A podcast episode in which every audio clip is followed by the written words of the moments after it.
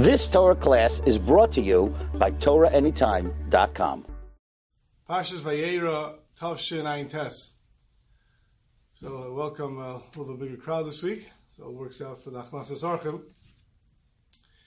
We find this parsha begins right where the last parsha ended off of Avraham Avinu having a bris milah and giving everyone a bris milah. The parsha begins Vayera Love Hashem Beleni Mamre and Hashem appears to Avram and Eleni named Mamre, who Yeshe Pesach Oil Kechayim And he was sitting by the entrance of his tent in the heat of the day. Why was he sitting by the tent in the heat of the day? This is third day of Mila, very painful for him. The answer is he wanted guests. He was looking around for guests. And Hashem is visiting him, doing the mitzvah of Bikur Cholim.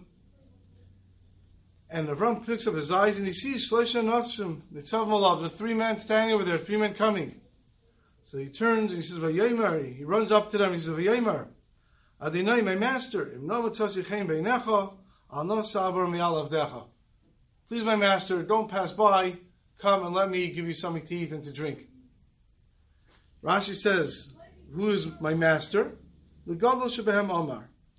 He's speaking to the most chashava of the three. Then Rashi brings another pshat, Davar Acher, Kaidashu.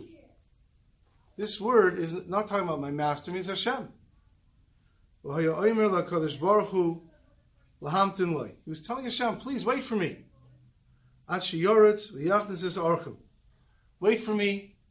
Don't leave because I want to go and greet these guests. That's amazing. He's in the middle of speaking to Hashem. Why would you leave speaking to Hashem to go and greet these strangers and invite them into your house?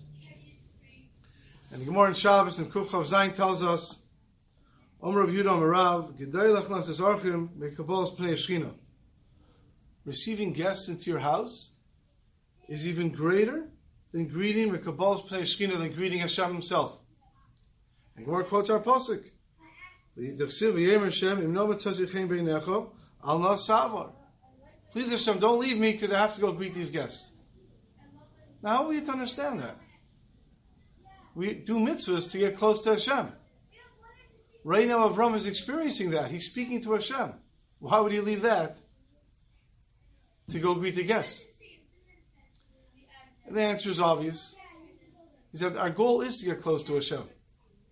And in the next world, we will enjoy that tremendously. But in the next world, wherever we are, that's it. That's our station forever. In this world, however, this is the Eilam This is a world that we accomplish. And while Avram was speaking to Hashem, he wanted to have even a closer relationship to Hashem. And how does one get a closer relationship to Hashem? By doing his mitzvahs. Specifically, these mitzvahs like Hachnasas Archim. And therefore, Avram said to Hashem, please, let me run now and greet these guests. And thereby I can get even closer to you, Hashem, in the next world where it counts. And that's what the Gemara tells us. But the Gemara says something even more. Omer of Yochanan, it's even greater to greet guests than it is going to the beis medrash. Which means if a person is getting ready to go to shul, and if someone comes by and needs something in your house, needs something to eat or a place to stay, you would stay there to help him. And that's what the Gemara says. Omer of Yochanan,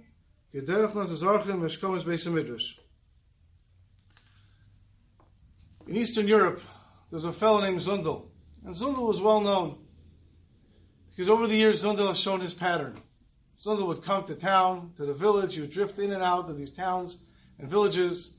He would come to town, he would sleep in the shul for a day or two.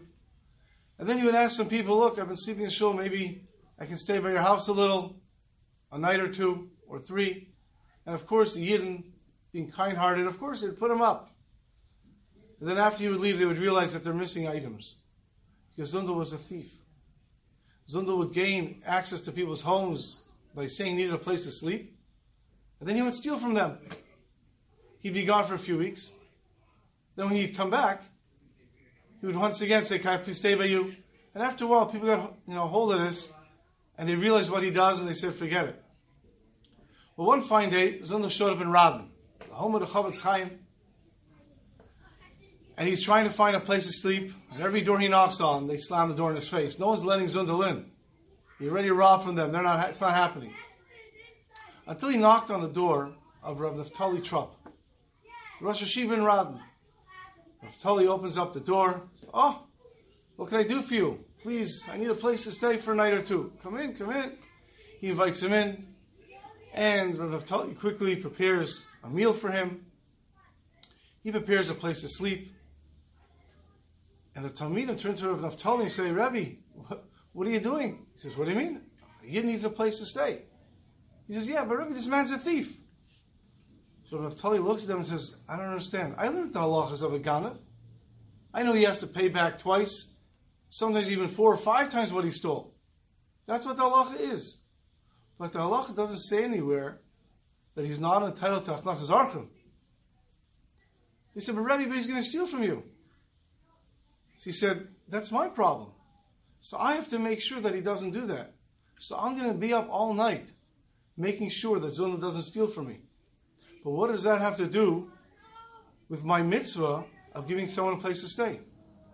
And indeed, Rav Tali stayed up that night while Zundel was sleeping in his house. So he can do the mitzvah of Hachnas Azarchim.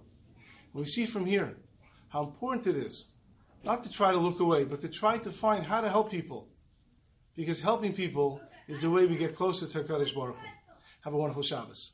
You've just experienced another Torah class brought to you by TorahAnytime.com.